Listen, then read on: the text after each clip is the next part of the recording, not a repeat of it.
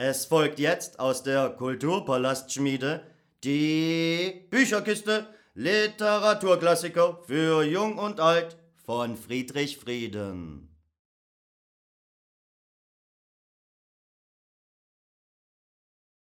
Maxim Gorki, Der Mensch.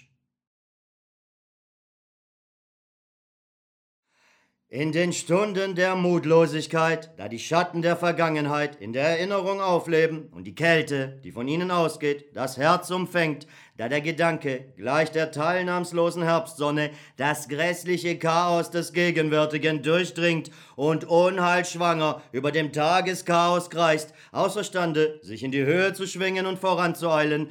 In solchen schweren Stunden der Entmutigung beschwöre ich das erhabene Bild des Menschen in mir herauf. Der Mensch. Es ist, als gehe in meinem Herzen die Sonne auf, als schreite er langsam in ihrem hellen Licht dahin, voran und aufwärts, er, der tragisch schöne Mensch. Ich sehe seine stolze Stirn, die kühnen, tiefblickenden Augen, das Strahlen des unerschrockenen Gedankens darin, jener erhabenen Kraft, die sich in den Augenblicken der Erschlaffung Götter erschafft, um sie in den Epochen des Aufschwungs wieder zu stürzen. Verloren in den Wüsteneien des Alls, allein auf seiner kleinen Erde, die mit unfassbarer Geschwindigkeit irgendwohin in die unermessliche Tiefe des Weltraums rast, bewegt er sich, zermartert von der quälenden Frage, wozu er lebt, furchtlos voran und aufwärts auf der Straße des Sieges über die Geheimnisse des Himmels und der Erde. Da schreitet er dahin, den schweren, einsamen, stolzen Weg mit seinem Herzblut netzend und lässt aus diesem glutheißen Blut die unvergänglichen Blumen der Poesie erblühen. Er verwandelt den Sehnsuchtsschrei seiner aufrührerischen Seele in kunstvolle Musik. Er baut seine Erfahrung zur Wissenschaft aus und bewegt sich mit jedem Schritt das Leben verschönernd, wie die Sonne mit ihren freigebigen Strahlen die Erde als Leitstern dieser Erde voran und immer höher. Mit nichts als des Gedankens Macht bewaffnet, der bald dem Blitz vergleichbar, bald kalt und ruhig ist wie das Schwert, schreitet der freie, stolze Mensch den anderen Menschen weit voran. Er hebt sich über das Leben, allein inmitten der Rätsel des Seins, allein inmitten der Fülle seiner Fehler, die als schwere Bürde auf seinem stolzen Herzen lasten und es verwunden, das Gehirn zerquälen, glühende Scham in ihm erwecken und ihn herausfordern, sie zu vernichten. Da kommt er. In seinem Herzen toben die Instinkte, widerwärtig jammert die Stimme der Eigenliebe in ihm, gleich einem unverschämten Bettler ein Almosen verlangend. Die 10 Fasern der Anhänglichkeiten umwinden wie Efeu sein Herz, ernähren sich von seinem heißen Blut und fordern lauthals Zugeständnisse an ihre Anziehungskraft. Alle Gefühle sind darauf aus, ihn zu versklaven. Alle dürsten nach Macht über seine Seele. Die Wolkengebirge all der Belanglosigkeiten des Alltags sind wie Kehricht auf seinem Wege, wie widerliche Kröten auf seinem Pfad. Und so, wie die Planeten die Sonne umkreisen, drängen sich um den Menschen die Gebilde seines schöpferischen Geistes. Das ist vor allem seine ewig hungernde Liebe. Dahinter humpelt in einiger Entfernung die Freundschaft einher. Und vor ihm schleppt sich müde die Hoffnung ihres Weges. Erfüllt von Zorn, klirrt mit den Handschellen der Geduld der Hass, während der Glaube undurchdringlichen Auges in sein Rebellenantlitz blickt und darauf wartet, dass er in seine friedvollen Umarmungen zurückkehrt. Er kennt sie alle, die zu seiner traurigen Gefolgschaft zählen, wie unvollkommen, wie missgestaltet und schwach all die Gebilde seines schöpferischen Geistes sind. In die Lumpen der alten Wahrheiten gehüllt, vom Gift der Vorurteile gelähmt, hinken sie feindseligen Sinnes hinter dem Gedanken einher, außerstande seinem Flug zu folgen, wie der Rabe dem Flug des Adlers nicht folgen kann, und ringen um die Vorherrschaft mit ihm. Und nur selten verschmelzen sie mit ihm zu einer einzigen, gewaltigen und schöpferischen Flamme. Und da der ewige Gefährte des Menschen, der stumme und geheimnisvolle Tod, der ständig bereit ist, sein flammendes, nach dem Leben dürstendes Herz in seine Arme zu schließen. Er kennt sie alle in seinem unsterblichen Gefolge und er kennt zuletzt noch eines, den Wahnwitz. Geflügelt, gewaltig wie der Wirbelsturm, beobachtet der Wahnwitz ihn mit feindseligem Blick und feuert den Gedanken an, bestrebt, ihn in seinen wilden Tanz hineinzuziehen. Und nur der Gedanke ist der Freund des Menschen, nur er ist von ihm unzertrennlich und nur die Flamme des Gedankens erhält die Hindernisse auf seinem Wege, die Rätsel des Lebens, das Dunkel um die Geheimnisse der Natur und das undurchdringliche Chaos in seinem eigenen Herzen. Der freie, ungebundene Freund des Menschen, der Gedanke, dringt wachsamen, scharfen Auges in alles ein und zieht es erbarmungslos ans Licht. Der Liebe tückische und abgeschmackte Kniffe, ihr Bestreben, den Geliebten zu unterwerfen, ihr Begehren zu erniedrigen und erniedrigt zu werden und dahinter das schmutzige Angesicht der Sinnenlust, die ängstliche Ohnmacht der Hoffnung und dahinter ihre leibliche Schwester, die Lüge, die prächtig herausgeputzte, geschminkte, die all und jeden mit schönen Worten zu täuschen bereite Lüge.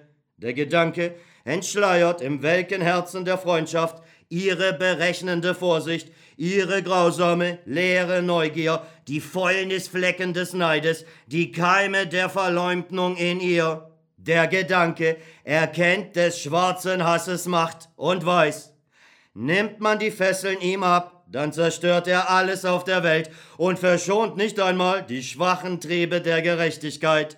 Der Gedanke beleuchtet im erstarrten Glauben sowohl die böse Gier nach uneingeschränkter Macht, die alle Gefühle unterjochen möchte, wie die versteckten Klauen des Fanatismus, die Ohnmacht seiner schweren Flügel, die Blindheit seiner blicklosen Augen. Er, der freie und unsterbliche Gedanke, nimmt den Kampf selbst mit dem Tode auf. Für ihn, der aus dem Tier den Menschen und zahlreiche Götter erschuf, der philosophische Systeme und Wissenschaften begründete, die Schlüssel zu den Rätseln der Welt. Für ihn ist der Tod eine widrige, feindliche, unfruchtbare, häufig auch dumme Macht. Für ihn gleicht der Tod einem Lumpensammler, der auf den Hinterhöfen umhergeht und in seinen schmutzigen Sack das Abgelebte, das Faule, den unnützen Abfall stopft, gelegentlich aber auch unverfroren Gesundes und Starkes mitgehen heißt. Durchdrungen vom Geruch der Fäulnis, in das Leichentuch des Schreckens gehüllt, leidenschaftslos, unpersönlich und stumm, steht der Tod gleich einem dunklen Rätsel ständig vor dem Menschen, während der Gedanke ihn eifersüchtig zu ergründen sucht, schöpferisch und hell wie die Sonne, von wahnwitziger Kühnheit und dem stolzen Bewusstsein seiner Unsterblichkeit erfüllt. So schreitet der ruhelose Mensch durch das beängstigende Dunkel um die Rätsel des Seins. Voran und höher, immer voran und höher. Da wird er müde, wankt und stöhnt, und sein erschrockenes Herz sucht den Glauben und bittet laut um die Zärtlichkeiten der Liebe. Und drei aus der Schwäche aufgestiegene Vögel, die Mutlosigkeit, die Verzweiflung, die Trübsal, drei hässliche schwarze Vögel kreisen unheilverkündend über seiner Seele und singen ihm unablässig ein finsteres Lied. Dass er ein armseliger Wurm, sein Bewusstsein beschränkt, der Gedanke ohnmächtig, sein heiliger Stolz lächerlich ist und dass er, was er auch immer tue, sterben muss. Sein zermartertes Herz erbebt bei diesem grimmigen und auch verlogenen Lied. Die Stacheln des Zweifels dringen in sein Hirn und Tränen der Kränkung glitzern in seinen Augen. Und wenn der Stolz sich nicht in ihm aufbäumt, dann treibt die Angst vor dem Tod den Menschen gebieterisch in den Kerker des Glaubens. Die Liebe schließt ihn mit triumphierendem Lächeln in ihre Arme, die traurige Ohnmacht der Zusicherung, er werde frei sein, und die gierige Tyrannei des Instinkts hinter lauten Glücksverheißungen verbergend. Verbündet mit der Lüge singt ihm die zaghafte Hoffnung das Lied von den Freuden des Friedens, vom stillen Glück der Versöhnung und lullt seinen im Halbschlaf befangenen Geist mit weichen, schönen Worten ein, ihn in den Morast der süßen Trägheit und in die Fänge ihrer Tochter, der Langeweile stoßend. und er beeilt sich, unter den Einflüsterungen der kurzsichtigen Gefühle sein Herz und Hirn mit dem verlockenden Gift der zynischen Lüge zu sättigen, die offen lehrt, dass der Mensch keinen anderen Weg hat, als den in den Viehhof der ruhigen Zufriedenheit mit sich selbst. Doch der Gedanke ist stolz und der Mensch ist ihm teuer.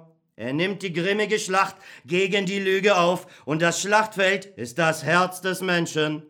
Er verfolgt ihn wie ein Feind, er nagt wie ein Wurm unermüdlich an seinem Hirn, verwüstet seine Brust wie eine Dürre und foltert den Menschen wie ein Henker, erbarmungslos sein Herz beklemmend mit der belebenden Kälte der Sehnsucht nach Wahrheit, der rauen, weisen Wahrheit des Lebens, die zwar nur langsam wächst, aber doch deutlich aus dem Dunkel der Irrtümer hervortritt, gleich einer feurigen, aus dem Gedanken geborenen Blume. Wenn aber der Mensch unheilbar verseucht ist vom Gift der Lüge und traurig glaubt, dass es auf dieser Erde kein höheres Glück als die Fülle im Magen und in der Seele, keine höheren Genüsse als die Sattheit, die Ruhe und die kleinen Bequemlichkeiten des Daseins gibt, dann lässt auch der Gedanke, zum Gefangenen der triumphierenden Sinne geworden, die Flügel hängen und entschlummert, den Menschen der Gewalt des Herzens überlassend. Und die faule Plattheit, Tochter der gemeinen Langeweile, dringt gleich einer Ansteckung verbreitenden Wolke von allen Seiten auf den Menschen ein und überzieht sein Hirn, sein Herz mit beißendem grauem Staub. Und der Mensch verliert sich selber, durch seine Schwäche in ein Tier verwandelt, ohne Gedanken und ohne Stolz. Flammt aber die Empörung in ihm auf, dann erweckt sie den Gedanken und der Mensch schreitet aufs Neue dahin. Allein durch das Dornengestrüpp seiner Fehler, allein durch den versengenden Funkenregen der Zweifel, allein durch die Trümmer der alten Wahrheiten. Majestätisch, stolz und frei, blickt er der Wahrheit unerschrocken in die Augen und sagt zu seinen Zweifeln: Ihr lügt, wenn ihr behauptet, dass ich machtlos bin, dass meinem Bewusstsein Schranken gesetzt sind. Es wächst.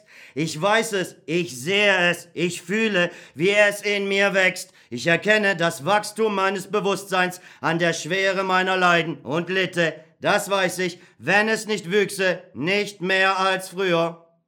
Doch ich begehre mit jedem meiner Schritte immer Größeres. Ich fühle immer tiefer, sehe immer mehr und gründlicher. Und dieses rasche Wachstum meiner Wünsche stellt das ungestüme Wachstum meines Bewusstseins dar. Zurzeit ist es vergleichbar nur einem Funken. Aber was macht's? Ist doch der Funke die Mutter des Feuers. Ein Feuer in der Finsternis des Alls. Das bin ich in der Zukunft. Ich bin zu erhellen berufen, die ganze Welt zum Schmelzen zu bringen, das Dunkel ihrer geheimen Rätsel, die Harmonie zu finden zwischen mir und ihr, sie herzustellen in mir selbst, zu beleuchten das finstere Chaos des Daseins auf dieser zerquälten Erde, die wie mit einem Schorf behaftet ist, mit einer Kruste von Unglück und Kummer, von Bosheit und Leid. Ich bin berufen, all diesen hässlichen Plunder hinunterzufegen in der Vergangenheit Grab. Ich bin berufen, die Knoten all der Irrtümer und all der Fehler zu lösen, mit denen die verängstigten Menschen verbunden sind, zu einem blutigen, widerwärtigen Knäuel von Tieren, die sich gegenseitig verschlingen. Ich bin durch den Gedanken dazu erschaffen, umzuwerfen und zu zerstören und zu zertreten alles, was alt, was eng, was schmutzig und böse ist, um Neues an seine Stelle zu setzen, das auf den vom Gedanken geprägten, unerschütterlichen Grundsätzen der Freiheit, der Schönheit und der Achtung vor dem Menschen beruht. Unversöhnlicher Feind der erbärmlichen Armseligkeit der menschlichen Würde, will ich, dass jeder von ihnen ein Mensch sei. Unsinnig, beschämend und widerwärtig ist dieses ganze Dasein, in dem die sklavische, die menschliche Kraft übersteigende Arbeit der einen spurlos und ohne Rest vertan wird, damit die anderen sich übersättigen können am Brot und an den Gaben des Geistes. Verflucht seien alle Voreingenommenheiten, Vorurteile und Gewohnheiten, die das Hirn und das Leben der Menschen umgarnen, gleich klebrigen Spinnweben. Sie hindern sie zu leben und vergewaltigen sie. Ich werde sie zerstören. Meine Waffe ist der Gedanke und die feste Überzeugung von seiner Freiheit, seiner Unsterblichkeit und dem ständigen Wachstum seines Wirkens ist der unerschöpfliche Quell meiner Kraft.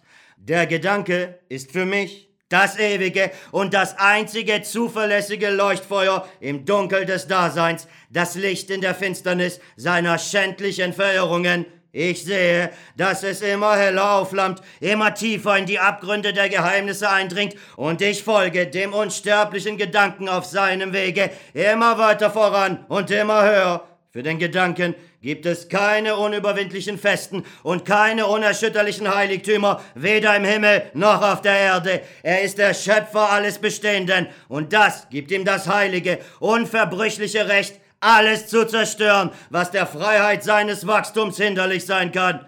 Ich bin mir durchaus bewusst, dass Vorurteile Bruchstücke von alten Wahrheiten sind und dass die Wolkengebirge der Irrtümer, die heute über dem Leben kreisen, aus der Asche der alten Wahrheiten hervorgegangen sind, zu der sie derselbe Gedanke verbrannte, der sie einstmals schuf. Und ich bin mir bewusst, dass nicht diejenigen die Sieger sind, die sich der Früchte des Sieges bemächtigen, sondern die, die auf dem Schlachtfeld fallen. Ich sehe den Sinn des Lebens im schöpferischen Schaffen. Das schöpferische Schaffen aber genügt sich selbst und kennt keine Schranken. Ich gehe meinen Weg, um möglichst hell zu verbrennen und möglichst tief in die Finsternis des Lebens hineinzuleuchten. Und mein Untergang ist meine Belohnung.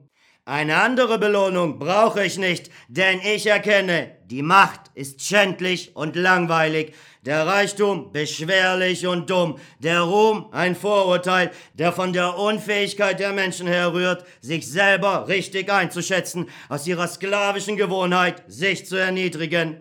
Die Zweifel, sie sind nur Funken, die der Gedanke aussprüht, nicht mehr. Er, der sich durch sich selber prüft, erweckt sie aus dem Überschwang seiner Kräfte zum Leben und speist sie aus eben dieser Fülle an Kraft.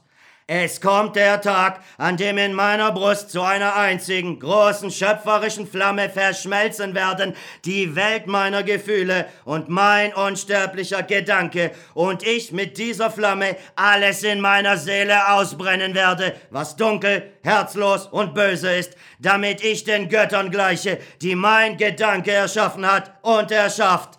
Alles ist im Menschen, alles ist für den Menschen. Da bewegt er sich aufs Neue, hoch erhobenen Hauptes, majestätisch und frei, langsam, aber festen Schrittes, über die Asche der alten Vorurteile dahin, allein im grauen Nebel seiner Irrtümer, hinter sich die schwere Wolke des Staubs der Vergangenheit und vor sich die Fülle der Rätsel, die leidenschaftslos seiner harren. Sie sind zahllos, wie im Abgrund des Himmels die Sterne, und das Ende des Weges, der vor ihm liegt, ist nicht abzusehen. So schreitet der ruhelose Mensch dahin, voran und höher, immer voran und höher.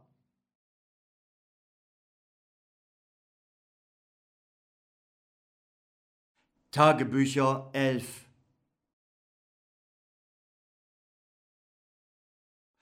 Einiges über politische Fragen. Alle sprechen von den aktuellen politischen Fragen und interessieren sich furchtbar für sie. Wie soll man sich auch nicht interessieren? Mich fragte plötzlich ganz ernsthaft ein sehr ernsthafter Mensch, der mir zufällig begegnete, wird es Krieg geben oder nicht? Ich war sehr erstaunt. Ich verfolge zwar, wie wir alle, die Ereignisse mit dem größten Interesse, aber die Frage von der Unausbleiblichkeit eines Krieges kam mir nicht einmal in den Sinn. Und ich hatte anscheinend recht. Die Zeitungen berichteten von der bevorstehenden und sehr nahen Zusammenkunft der 3 Kanzler in Berlin und diese unendliche herzogowinische Affäre wird dann sicher in Ordnung gebracht werden. Höchstwahrscheinlich sogar in einer für das russische Gefühl befriedigenden Weise. Offen gestanden hatten mich die vor einem Monat gesprochenen Worte dieses Barons Rodich sehr wenig beunruhigt und, als ich sie zum ersten Mal las, nur ein wenig amüsiert. Und später entstand wegen dieser Worte ein großes Geschrei. Mir scheint aber, dass Baron Rodich nicht nur niemanden verletzen wollte, sondern dass in seinen Worten auch gar keine Politik lag. Er hatte sich einfach versprochen, als er den Unsinn von Russlands Ohnmacht sagte. Mir scheint sogar, dass er, bevor er sich über unsere Ohnmacht in diesem Sinne geäußert, bei sich selbst gedacht hatte, wenn wir stärker sind als Russland, so ist Russland ohnmächtig. Wir sind aber tatsächlich stärker, denn Berlin wird uns niemals an Russland ausliefern. Berlin wird vielleicht zulassen, dass wir uns mit Russland schlagen, aber nur zu seinem eigenen Vergnügen, um auszukundschaften, wer den anderen unterkriegt und über was für Mittel ein jeder von uns verfügt. Wenn uns Russland besiegt und an die Wand drückt, so wird ihm Berlin sagen, Russland, halt! Wird aber nicht zulassen, dass uns ein großes, das heißt ein sehr großes Leid geschieht, höchstens ein ganz kleines. Da aber Russland sich nicht entschließen wird, gleichzeitig gegen uns und gegen Berlin loszuziehen, so wird die Sache ohne großen Schaden für uns enden. Dafür haben wir die Chance, wenn wir Russland schlagen, auf einmal sehr viel zu gewinnen. Also haben wir die Chance, in einem Falle sehr viel zu gewinnen und im Falle, wir von Russland besiegt werden, sehr wenig zu verlieren. Das ist gut. Das ist sehr politisch. Berlin ist uns aber gut Freund. Es liebt uns sehr, weil es uns unsere deutschen Gebiete wegnehmen will und sie vielleicht sehr bald wegnehmen wird. Da es uns aber aus diesem Grunde sehr liebt, wird es uns unbedingt für die uns weggenommenen deutschen Gebiete entschädigen und uns dafür das Verfügungsrecht über die türkischen Slawen zugestehen. Berlin wird es unbedingt tun, da es sein großer Vorteil wäre. Wenn wir uns sogar an den Slawen schadlos halten, werden wir für Berlin nicht zu stark werden. Wenn sich aber Russland die Slawen einverleibt, so wird es sogar für Berlin zu stark sein. Darum werden die Slawen uns und nicht Russland zufallen. Darum konnte ich mich nicht enthalten, dies in meiner Rede an die slawischen Führer auszusprechen. Man muss sie doch rechtzeitig auf die guten Ideen vorbereiten. Solche Gedanken sind nicht nur bei Rodich, sondern auch bei allen Österreichern möglich. Es steckt natürlich eine große Verwirrung darin. Man stelle sich nur vor, dass die Slawen unter die Herrschaft Österreichs geraten und dass es sie sofort, selbst nach Verlust seiner deutschen Gebiete, zu germanisieren beginnt. Es ist jedoch Tatsache, dass in Europa nicht bloß Österreich allein geneigt ist, an die Ohnmacht Russlands zu glauben und dann auch an Russlands unwiderstehlichen Drang, die Slawen so schnell als möglich unter seine Gewalt zu bringen. Die vollständigste Wandlung im politischen Leben Russlands wird gerade dann eintreten, wenn Europa sich überzeugt hat, dass Russland sich gar nichts aneignen will. Dann wird für uns und für ganz Europa eine neue Ära anbrechen. Die Überzeugung von der Uneigennützigkeit Russlands wird, wenn sie sich einmal durchgesetzt hat, das ganze Antlitz Europas auf einmal erneuern und verändern. Diese Überzeugung wird einmal unbedingt durchdringen, aber nicht infolge unserer Beteuerungen. Europa wird bis zuletzt an alle unsere Beteuerungen nicht glauben und uns als Feinde ansehen. Man kann sich kaum vorstellen, wie sehr es uns fürchtet. Wenn es uns aber fürchtet, so muss es uns auch hassen. Es ist auffallend, wie uns Europa nicht mag und uns niemals gemocht hat. Es hat uns niemals für seinesgleichen, für Europäer gehalten, sondern immer nur für lästige Eindringlinge. Darum tröstet es sich manchmal so gern mit dem Gedanken, dass Russland vorläufig ohnmächtig sei. Und es ist gut, dass es geneigt ist, so zu denken. Ich bin überzeugt, dass es für Russland das größte Unglück wäre, wenn wir zum Beispiel im Krimkriege den Sieg davongetragen und die Verbündeten überwältigt hätten. Wenn Europa uns so stark gesehen hätte, würde es sich gegen uns sofort mit einem fanatischen Hass erhoben haben. Unsere Gegner hätten natürlich für den sie ungünstigen Friedensvertrag unterschrieben. Aber zu einem wirklichen Frieden wäre es niemals gekommen. Sie hätten sofort angefangen, sich zu einem neuen Kriege zu rüsten, der schon die völlige Vernichtung Russlands zum Ziel gehabt hätte. Und dann hätten sie die ganze Welt auf ihrer Seite gehabt. Das Jahr 1863 zum Beispiel wäre für uns dann nicht nur auf den Austausch bissiger diplomatischer Noten beschränkt geblieben. Im Gegenteil, es hätte zu einem allgemeinen Kreuzzug gegen Russland geführt. Und noch mehr als das, manche europäischen Regierungen hätten durch diesen Kreuzzug ihre inneren Angelegenheiten in Ordnung bringen können, denn er wäre für sie in allen Beziehungen vorteilhaft gewesen. Die revolutionären Parteien und alle, die mit der damaligen Regierung in Frankreich unzufrieden waren, hätten sich sofort um die Regierung geschart angesichts des heiligen Zieles, Der Vertreibung der Russen aus Europa und der Krieg wäre zu einem Volkskrieg geworden. Das Schicksal verschonte uns aber damals, indem es den Verbündeten die Übermacht gab und zugleich unsere kriegerische Ehre bewahrte und sogar vergrößerte, sodass die Niederlage noch zu ertragen war. Mit einem Wort, wir haben die Niederlage ertragen, hätten aber die Last des Sieges über Europa trotz unserer Lebenszähigkeit und Kraft niemals tragen können. Das Schicksal hat uns schon einmal auf die gleiche Weise zu Beginn des Jahrhunderts gerettet, als wir Europa vom Joche Napoleons I. befreiten, indem er uns damals Preußen und Österreich als Bundesgenossen gab. Hätten wir damals allein gesiegt, so würde sich Europa, sobald es sich nur von der Herrschaft Napoleons erholt hätte, auch ohne Napoleon über uns gestürzt haben. Es kam aber, Gott sei Dank, anders. Preußen und Österreich, die wir befreit hatten, schrieben sich sofort die ganze Ehre der Siege zu und erklärten später, das heißt jetzt, sie hätten ganz allein gesiegt. Russland hätte aber nur gestört. Unser Schicksal in Europa ist überhaupt so gestaltet, dass wir in Europa niemals siegen dürfen, selbst wenn wir es können. Es ist für uns im höchsten Grade unvorteilhaft und gefährlich. Sie können uns höchstens irgendwelche privaten, sozusagen häuslichen Siege verzeihen, zum Beispiel die Eroberung des Kaukasus. Aber unser erster Krieg gegen die Türkei unter dem verstorbenen Kaiser und unsere bald darauf erfolgte Abrechnung mit Polen hätten um ein Haar einen Krach in ganz Europa hervorgerufen. Jetzt haben sie uns anscheinend unsere letzten Erwerbungen in Mittelasien verziehen. Und doch knurren sie noch immer und können sich nicht beruhigen.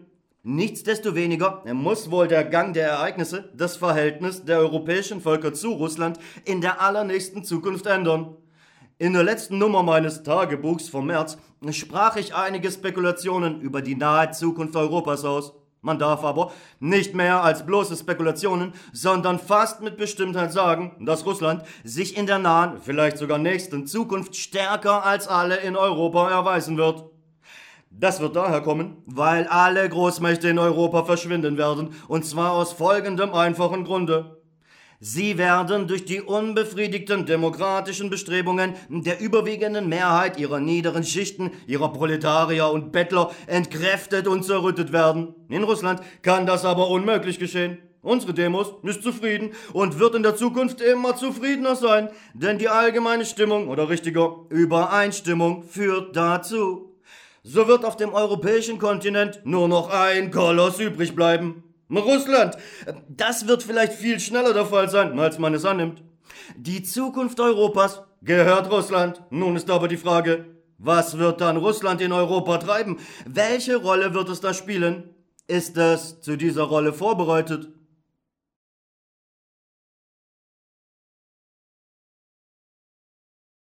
Der Paradoxist. Bei dieser Gelegenheit einige Worte über den Krieg und die kriegerischen Gerüchte. Ich kenne einen Paradoxisten. Ich bin mit ihm schon lange bekannt. Es ist ein Mensch, den niemand kennt und der einen sonderbaren Charakter hat. Er ist ein Träumer. Ein anderes Mal will ich über ihn unbedingt ausführlicher sprechen. Heute fiel mir aber ein, wie er einmal, übrigens vor einigen Jahren, mit mir über den Krieg stritt. Er verteidigte den Krieg im Allgemeinen. Vielleicht einzig nur aus seiner Leidenschaft für Paradoxe. Ich will bemerken, dass er ein Zivilist und der friedfertigste und gutmütigste Mensch ist, den man sich in der Welt und bei uns in Petersburg vorstellen kann. Unsinn, sagte er unter anderem, dass der Krieg eine Geißel für die Menschheit ist. Im Gegenteil, er ist das nützlichste Ding in der Welt. Nur eine Art von Krieg ist verabscheuungswert und tatsächlich verderblich. Der innere Krieg, der Bruderkrieg. So ein Krieg tötet und zersetzt den Staat, dauert immer viel zu lange und vertiert das Volk auf Jahrhunderte. Doch der politische, internationale Krieg ist in jeder Richtung nur nützlich und daher vollkommen unentbehrlich. Erlauben Sie doch, ein Volk zieht gegen das andere. Die Menschen ziehen aus, um einander zu töten. Warum sollte das unentbehrlich sein? Hier ist alles und im höchsten Grade unentbehrlich. Erstens ist es aber nicht wahr, dass die Menschen in den Krieg ziehen, um einander zu töten. Das steht nie im Vordergrund. Sie gehen vielmehr, um ihr eigenes Leben zu opfern. Das muss immer im Vordergrund stehen. Und das ist etwas ganz anderes. Es gibt keine höhere Idee als die, sein eigenes Leben zu opfern, indem man seine Brüder und sein Vaterland oder sogar nur die Interessen seines Vaterlandes verteidigt. Die Menschheit kann nicht ohne großmütige Ideen leben. Und ich glaube sogar, dass die Menschheit gerade darum den Krieg liebt, um sich an einer großen Idee beteiligen zu können. Der Krieg ist ihr Bedürfnis. Liebt denn die Menschheit den Krieg? Aber natürlich, wer lässt zur Zeit eines Krieges den Kopf hängen? Im Gegenteil, alle sind sofort munter und in gehobener Stimmung und von der gewöhnlichen Apathie und Langeweile der Friedenszeit ist nichts zu merken. Und nachher, wenn der Krieg zu Ende ist, wie gern denkt man an ihn zurück, sogar wenn man geschlagen ist. Man glaube nicht den Leuten, die während des Krieges immerfort die Köpfe schütteln und sagen, oh, dieses Unglück, dass wir so etwas noch erleben müssen, das tun sie ja nur des Anstandes wegen. Dabei ist aber einem jeden gar festlich zumute und es fällt den Menschen furchtbar schwer, sich zu manchen Ideen zu bekennen. Gleich sagen die Leute, er ist ein Tier, mein Rückschrittler, niemand entschließt sich, den Krieg zu loben. Sie sprechen aber von großmütigen Ideen, vom Erwachen zur Menschlichkeit. Lassen sich denn nicht auch ohne Krieg großmütige Ideen finden? Im Gegenteil, zur Friedenszeit können sie sich viel besser entwickeln. Im Gegenteil, ganz im Gegenteil. In der Zeit eines langen Friedens geht der Großmut zugrunde. Statt ihrer machen sich aber Zynismus und Gleichgültigkeit bemerkbar. Eine Langeweile, höchstens noch ein gehässiger Spott und der auch nur zum Zeitvertreib und nicht um der Sache willen. Man darf ganz positiv behaupten, dass ein langer Friede die Menschen roh macht. Während eines langen Friedens geht das soziale Übergewicht immer auf die Seite dessen über, was an den Menschen schlecht und roh ist. Hauptsächlich auf die Seite des Reichtums und des Kapitals. In der ersten Zeit nach einem Kriege werden Ehre, Menschenliebe und Selbstlosigkeit noch einigermaßen geachtet und hoch eingeschätzt. Je länger aber der Krieg dauert, desto mehr verblassen, verwelken und ersterben alle diese schönen und großmütigen Eigenschaften. Der Reichtum und der Erwerbssinn ergreifen alles. Zuletzt bleibt nur noch die Heuchelei, eine geheuchelte Ehre, die Selbstaufopferung der Pflicht, die man trotz des ganzen Zynismus vielleicht auch noch weiter achten wird, aber nur in schönen Worten, der Form halber. Die wahre Ehre wird es nicht mehr geben, es werden nur Formeln bleiben. Die Formel der Ehre ist der Tod der Ehre. Der lange Friede erzeugt Apathie, gemeine Gedanken, Laster und stumpft die Gefühle ab. Die Genüsse werden nicht verfeinert, sondern verroht. Der rohe Reichtum hat keinen Genuss an Großmut, sondern verlangt bescheidenere, näher liegende Genüsse. Das heißt, die direkte Befriedigung der Fleischeslust. Die Genüsse werden fleischlich. Genusssucht ruft Wollust hervor. Und Wollust ist immer Grausamkeit. Sie können dies alles unmöglich leugnen, da sich die wichtigste Tatsache nicht leugnen lässt. Dass das soziale Übergewicht während eines langen Friedens immer auf die Seite des rohen Reichtums übergeht. Aber die Wissenschaft, die Künste, können die sich denn während eines Krieges entwickeln? Das sind aber doch erhabene und großmütige Ideen. Hier will ich sie gerade fangen. Die Wissenschaft und die Künste entwickeln sich immer gerade in der ersten Periode nach dem Kriege. Der Krieg erneuert sie, erfrischt sie, erzeugt sie, er stärkt die Gedanken und gibt den Antrieb. Während eines langen Friedens dagegen verkümmert die Wissenschaft. Die Beschäftigung mit der Wissenschaft verlangt zweifellos Großmut und sogar Selbstlosigkeit.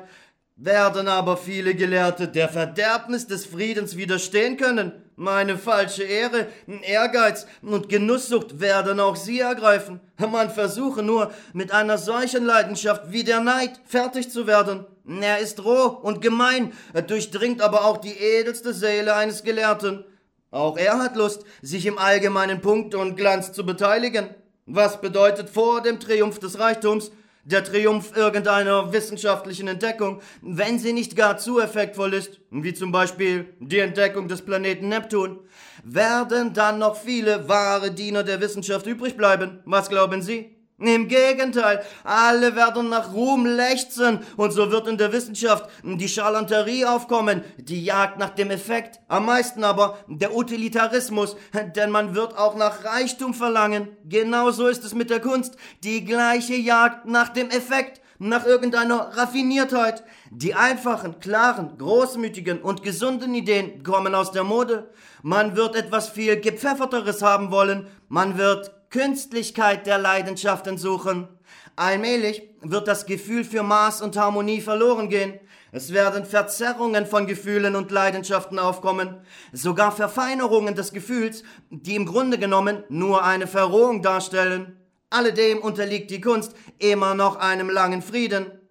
Gäbe es in der Welt keinen Krieg, so würde die Kunst endgültig verkümmern. Alle besten Ideen der Kunst sind vom Kriege, vom Kampfe gezeugt. Sehen Sie sich eine Tragödie oder die Statuen an. Da haben Sie den Horaz von Corneille oder den Apollo von Belvedere, der das Ungeheuer besiegt. Und die Madonnen und das Christentum. Auch das Christentum erkennt den Krieg vollkommen an und prophezeit, dass das Schwert nicht vergehen wird bis an das Ende der Welt. Dies ist höchst bemerkenswert und erstaunlich. Gewiss, im höheren moralischen Sinn verwirft das Christentum natürlich den Krieg und verlangt Bruderliebe. Ich selbst werde mich am meisten freuen, wenn man die Schwerter in Pflugscharen umschmieden wird. Wann wird das aber möglich sein? Und lohnt es sich jetzt überhaupt, die Schwerter in Pflugscharen umzuschmieden? Der jetzige Friede ist immer und überall schlimmer als der Krieg, dermaßen schlimmer, dass es schließlich unmoralisch ist, ihn noch länger aufrechtzuerhalten. Er verdient es gar nicht, er hat gar keinen Sinn, es ist sogar gemein und gewissenslos, ihn aufrechtzuerhalten. Reichtum und rohe Genüsse erzeugen die Faulheit und die Faulheit erzeugt Sklaven. Um die Sklaven in ihrem Sklaventum zu erhalten, muss man ihnen ihren freien Willen und die Möglichkeit zur Aufklärung nehmen. Sie können sich doch unmöglich ohne einen Sklaven behelfen, selbst wenn sie der humanste Mensch sind. Ich will noch sagen, dass in den Zeiten des Friedens Feigheit und Ehrlosigkeit ganz besonders aufblühen. Der Mensch ist von Natur ungemein zur Feigheit und Ehrlosigkeit geneigt, was er auch selbst sehr gut weiß. Darum sehnt er sich vielleicht so sehr nach dem Krieg und liebt den Krieg. Er fühlt, dass im Kriege ein Heilmittel ist. Der Krieg fördert die Nächstenliebe und verbrüdert die Völker. Wieso verbrüdert er die Völker? Indem er sie lehrt, einander zu achten. Der Krieg erfrischt die Menschen. Die Nächstenliebe erblüht am schönsten auf dem Schlachtfelde. Es klingt unglaublich, ist aber doch so. Der Krieg macht den Menschen viel weniger gehässig als der Friede. Irgendeine politische Beleidigung in Friedenszeiten, ein frecher Vertrag, politischer Druck oder eine hochmütige Anfrage, wie wir es von Europa im Jahre 1863 zu Kosten bekamen, machen viel mehr böses Blut als offener Kampf. Besinnen Sie sich nur, haben wir denn während des Krimkrieges die Franzosen und die Engländer gehasst? Im Gegenteil, wir freundeten uns mit ihnen gleichsam an, wurden mit ihnen intim. Wir interessierten uns für ihre Ansicht über unsere Tapferkeit und verhätschelten die Gefangenen. Während des Waffenstillstandes trafen sich unsere Offiziere und Soldaten mit den ihrigen, umarmten einander und tranken sogar zusammen Schnaps. Ganz Russland las das mit Vergnügen in den Zeitungen, was jedoch nicht hinderte, dass man sich hinterher heldenmütig schlug. So wuchs der Geist der Ritterlichkeit. Über den materiellen Schaden des Krieges will ich nicht einmal sprechen. Wer kennt nicht das Gesetz, dass nach dem Kriege alles zur neuen Blüte erwacht? Die wirtschaftlichen Kräfte des Landes erwachen 10-fach verstärkt, als ob eine Gewitterwolke den ausgetrockneten Boden getränkt hätte. Den vom Kriege Ruinierten wird sofort und von allen Seiten Hilfe geleistet, während zu Friedenszeiten ganze Provinzen vor Hunger sterben können, ehe wir uns rühren oder 3 Rubel hergeben. Leidet nicht gerade das gemeine Volk während des Krieges mehr als die anderen? Trägt es nicht unvergleichlich größere Verluste und Lasten als die höheren Gesellschaftsschichten? Mag sein, aber nur vorübergehend.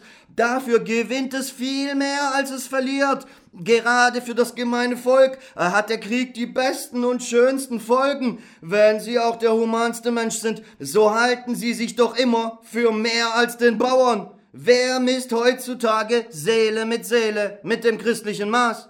Man misst mit dem Geldbeutel, mit der Macht und Gewalt. Der einfache Mensch weiß das in seiner ganzen Masse sehr gut. Es ist nicht Neid, was sich in ihm regt, sondern ein eigentümliches, unerträgliches Gefühl einer moralischen Ungleichheit, die für das einfache Volk viel zu verletzend ist. Was für Gesetze man noch schreibt, die Ungleichheit der Menschen kann in der heutigen Gesellschaft nicht abgeschafft werden. Das einzige Heilmittel ist der Krieg, ein palliatives, augenblickliches, wirkendes, doch für das Volk höchst tröstliches Mittel. Der Krieg hebt den Geist und das Selbstbewusstsein des Volkes. Der Krieg macht alle gleich und versöhnt den Herrn mit dem Knecht in der schönsten Offenbarung der menschlichen Würde, in der Opferung des Lebens für die gemeinsame Sache, für die Allgemeinheit, für das Vaterland. Glauben Sie denn, dass die Masse, selbst die finsterste Masse der Bauern und Bettler, nicht auch nach einer aktiven Äußerung der großmütigen Gefühle lechzt?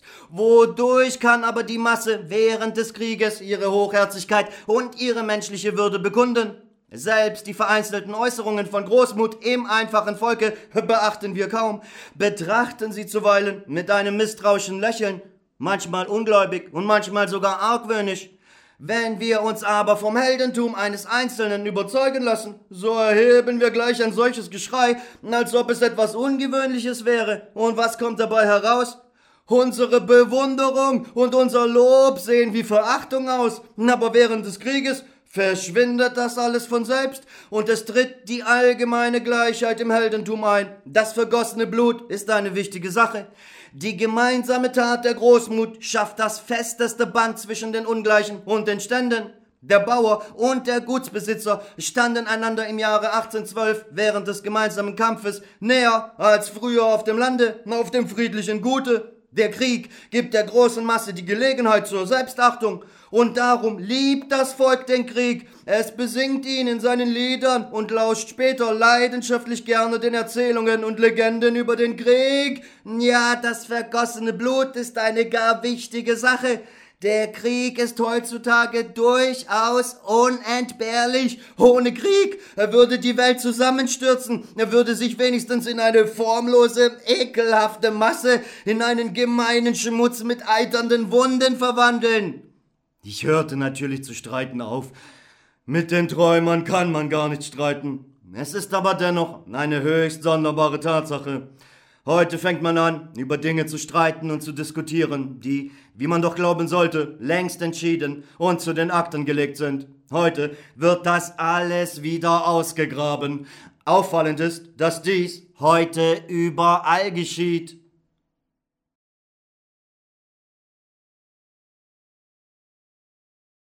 Zwei Selbstmorde.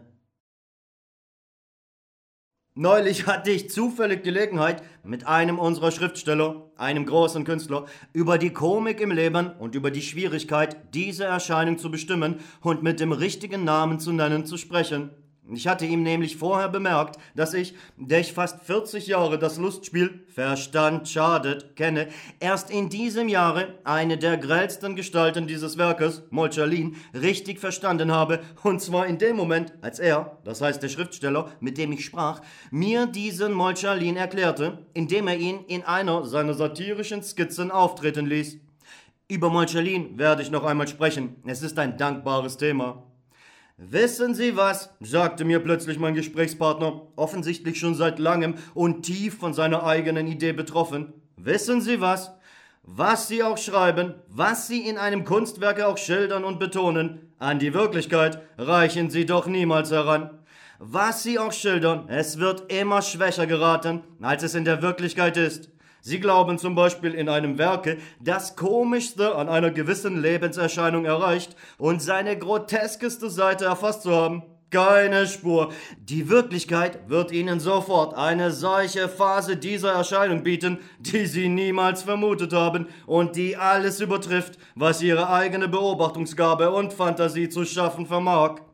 Das wusste ich schon seit dem Jahre 46, als ich zu schreiben anfing. Vielleicht schon länger. Und diese Tatsache setzte mich oft in Erstaunen und ließ mich an der Nützlichkeit der Kunst angesichts dieser ihrer anscheinenden Schwäche zweifeln. Und in der Tat, verfolgen sie nur manche, auf den ersten Blick gar nicht besonders grelle Tatsache des wirklichen Lebens, und wenn sie nur imstande dazu sind und den Blick dafür haben, so werden sie darin eine Tiefe finden, die sogar Shakespeare fehlt. Aber das ist die ganze Frage. Auf wessen Blick und wer ist dazu imstande? Denn nicht nur das Schaffen und Schreiben von Kunstwerken, sondern auch das Sehen einer Tatsache erfordert einen Künstler.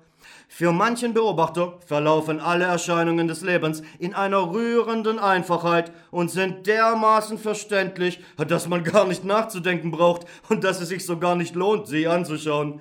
Einen anderen Beobachter versetzen aber die gleichen Erscheinungen manchmal in solche Sorge, dass er, was gar nicht selten vorkommt, außerstande, sie zu verallgemeinern, zu vereinfachen und zu einer geraden Linie zu strecken und sich dabei zu beruhigen, zu einer Vereinfachung ganz anderer Art greift und sich ganz einfach eine Kugel durch den Kopf schießt, um seinen müde gequälten Geist zugleich mit allen Fragen auszulöschen. Es sind nur zwei Gegensätze, aber zwischen ihnen liegt die ganze vorhandene menschliche Erkenntnis. Natürlich werden wir die ganze Erscheinung niemals erschöpfen und ihren Anfang und ihr Ende niemals erreichen können. Uns ist nur das Sichtbare und Augenblickliche bekannt und auch das nur ganz flüchtig, aber die Anfänge und Enden sind für den Menschen noch immer fantastisch.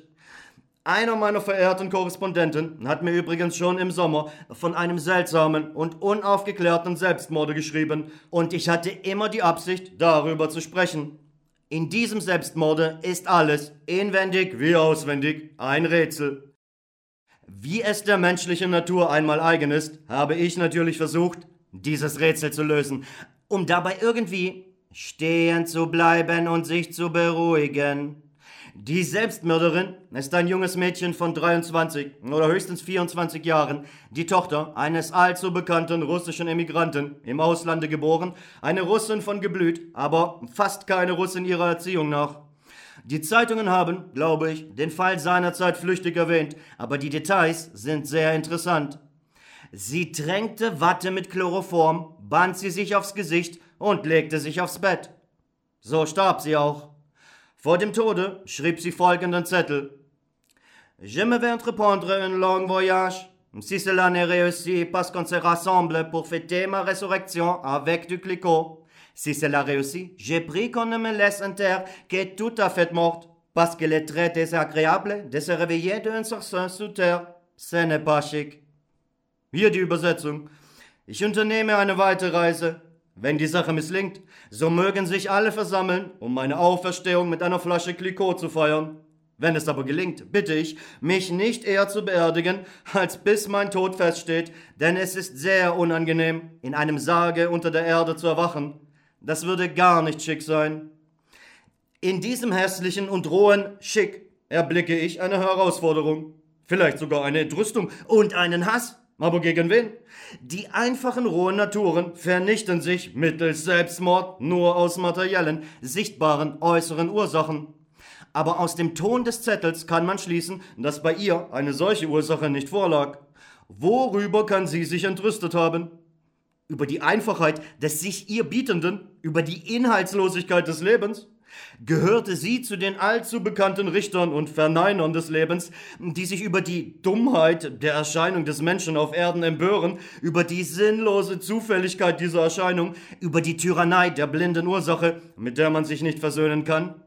Hier spricht eine Seele, die sich gegen die Geradlinigkeit der Erscheinungen empört, die diese ihr schon in der Kindheit im Hause ihres Vaters mitgeteilte Geradlinigkeit nicht ertragen kann. Am hässlichsten ist dabei, dass sie natürlich ohne einen einigermaßen bewussten Zweifel gestorben ist.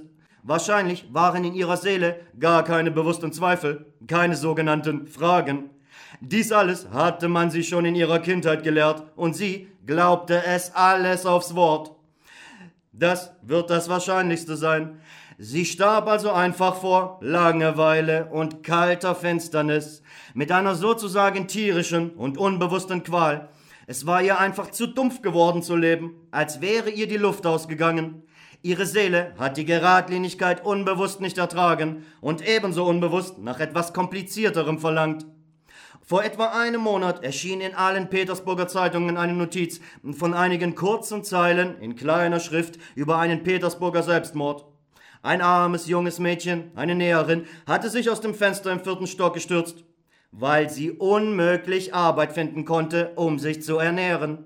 Dem wurde noch hinzugefügt, sie stürzte sich aus dem Fenster und fiel auf die Erde, ein Heiligenbild in den Händen haltend.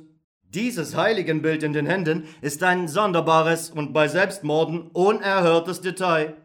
Es ist ein seltsam sanfter und demütiger Selbstmord.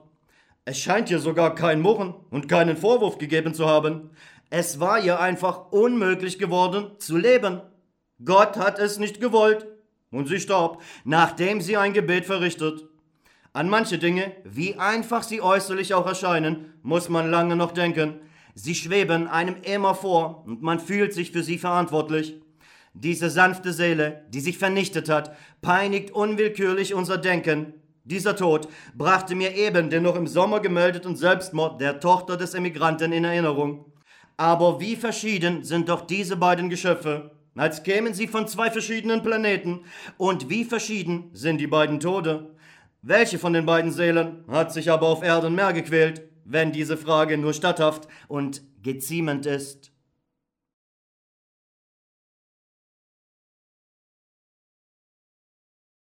Ein Todesurteil.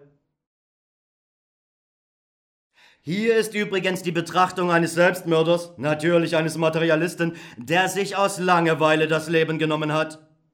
In der Tat, was für ein Recht hat diese Natur gehabt, mich aufgrund ihrer sogenannten ewigen Gesetze in die Welt zu setzen? Ich bin mit einem Bewusstsein erschaffen und habe diese Natur erkannt. Welches Recht hat sie gehabt, mich ohne meine Einwilligung mit einem Bewusstsein begabt zu schaffen? Mit einem Bewusstsein begabt, folglich lebend. Aber ich will nicht leiden, denn warum sollte ich einwilligen zu leiden? Die Natur verkündet mir durch mein Bewusstsein irgendeine Harmonie des Ganzen. Das menschliche Bewusstsein hat aus dieser Verkündigung eine Menge Religionen geschaffen. Sie sagt mir, dass ich, obwohl ich sehr gut weiß, dass ich mich an der Harmonie des Ganzen nicht beteiligen kann und niemals beteiligen werde, sogar niemals begreifen werde, was diese Harmonie bedeutet, dass ich mich dieser Verkündigung dennoch fügen muss, dass ich mich demütigen, angesichts der Harmonie des Ganzen das Leid auf mich nehmen und einwilligen muss zu leben. Aber wenn ich bewusst wählen soll, so werde ich es natürlich vorziehen, glücklich nur in dem Augenblick zu sein, solange ich existiere. Für das Ganze und seine Harmonie habe ich aber nicht das geringste Interesse, sobald ich zu existieren aufhöre. Ganz gleich, ob dieses Ganze mit seiner Harmonie auch nach mir in der Welt bleiben oder zugleich mit mir vernichtet werden wird.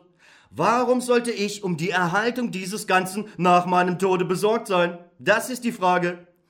Ich möchte dann schon lieber wie alle Tiere beschaffen sein, das heißt, als ein lebendes, sich aber nicht bewusst erkennendes Wesen. Mein Bewusstsein ist nämlich keine Harmonie, sondern im Gegenteil eine Disharmonie, denn ich bin mit ihm unglücklich. Man sehe nur hin, wer ist auf der Welt glücklich und welche Menschen leben mit ihrer Einwilligung? Höchstens diejenigen, die den Tieren gleichen und mit ihrem schwach entwickelten Bewusstsein ihnen am nächsten kommen. Sie sind mit dem Leben sehr einverstanden, aber nur unter der Bedingung, wie die Tiere zu leben. Das heißt, zu essen, zu trinken, zu schlafen, Nester zu bauen und Kinder zu zeugen. Essen, trinken und schlafen heißt in der menschlichen Sprache sich bereichern und rauben. Ein Nest bauen heißt aber vorwiegend rauben. Man wird mir darauf vielleicht einwenden, man könne sein Nest auch auf vernünftigen Grundlagen, auf wissenschaftlich einwandfreien sozialen Prinzipien aufbauen und nicht auf Raub, wie man es bisher machte. Mag sein, aber ich frage, wozu? Wozu soll man sein Nest aufbauen und so viel Mühe aufwenden, um sich in der Gesellschaft der Menschen korrekt, vernünftig und moralisch gerecht einzurichten? Darauf wird mir natürlich niemand Antwort geben können. Alles, was man mir antworten könnte, wäre, um sich einen Genuss zu verschaffen.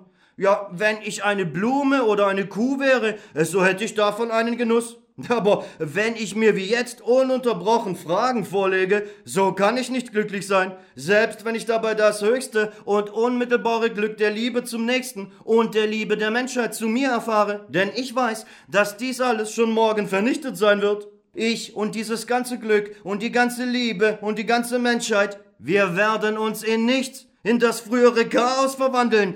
Unter dieser Bedingung kann ich aber kein Glück hinnehmen. Nicht etwa, weil ich es nicht hinnehmen wollte und nicht, weil ich mich auf irgendein Prinzip versteifte, sondern einfach, weil ich angesichts der mir morgen drohenden Null einfach nicht glücklich sein werde und kann.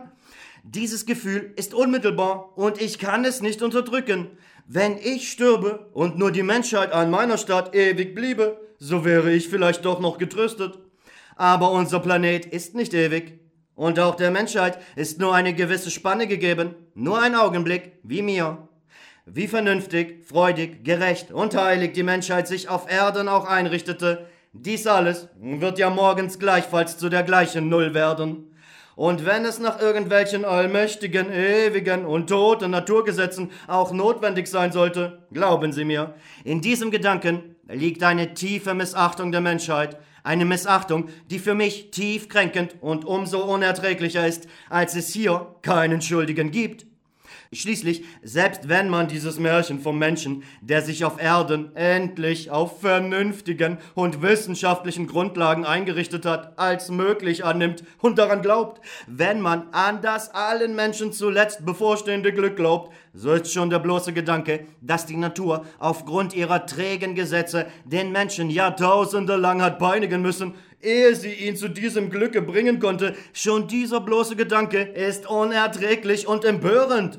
Wenn man nun bedenkt, dass diese selbe Natur, die dem Menschen endlich das Glück gegönnt hat, dies alles aus irgendeinem Grunde schon morgen in eine Null verwandeln muss, trotz aller Leiden, mit denen die Menschheit dieses Glück bezahlt hat und vor allem, dass sie es vor mir und vor meinem Bewusstsein durchaus nicht verheimlicht, wie sie es vor der Kuh verheimlicht hat, so kommt einem unwillkürlich ein höchst amüsanter, aber unerträglich trauriger Gedanke in den Sinn. Was, wenn man den Menschen nur zu einer frechen Probe in die Welt gesetzt hat, nur um zu sehen, ob ein solches Geschöpf es auf Erden aushalten können wird oder nicht?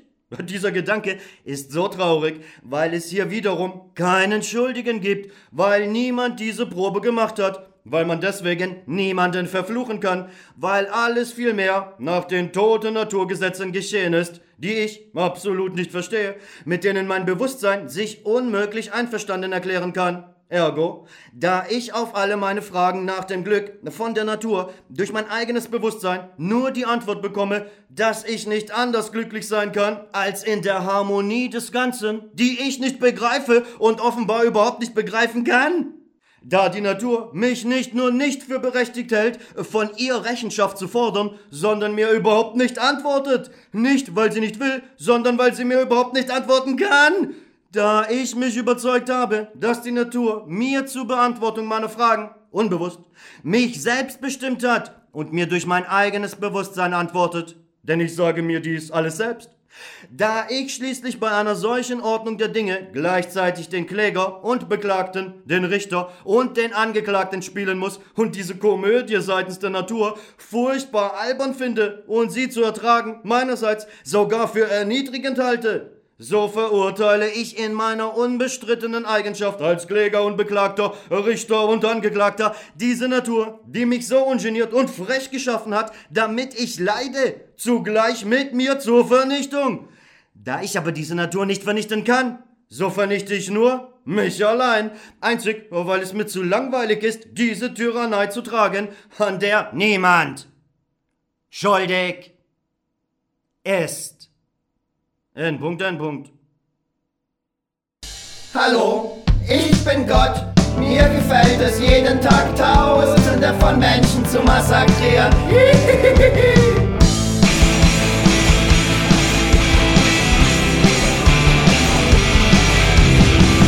Es trifft mich wie aus heiterem Himmel, durchströmt mich bis in meinen Pimmel.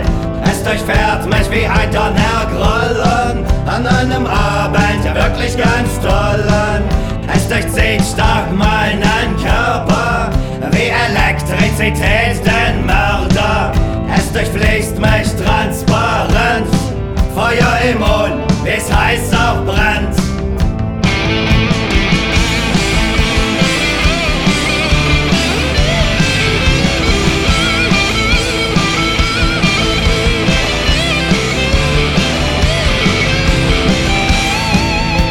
Zersplittert mich wie feinstes Glas. leichenblass. Es zerschmettert mich wie ein Anfallsand. Gott ist dort und der Aufstand sein. Um Menschenmassen zu zertrampeln, hilft in Händen Kreuze halten. Ausdruck und Authentizität sind der Kern, um den sich's dreht. Ausdruck und Authentizität, es sind der Kern, um den sich's dreht. Ausdruck und Authentizität, es sind der Kern, um den sich's dreht. Ausdruck und Authentizität, es sind der Kern, um den sich's dreht. Ausdruck und Authentizität, es sind der Kern, um den sich's dreht.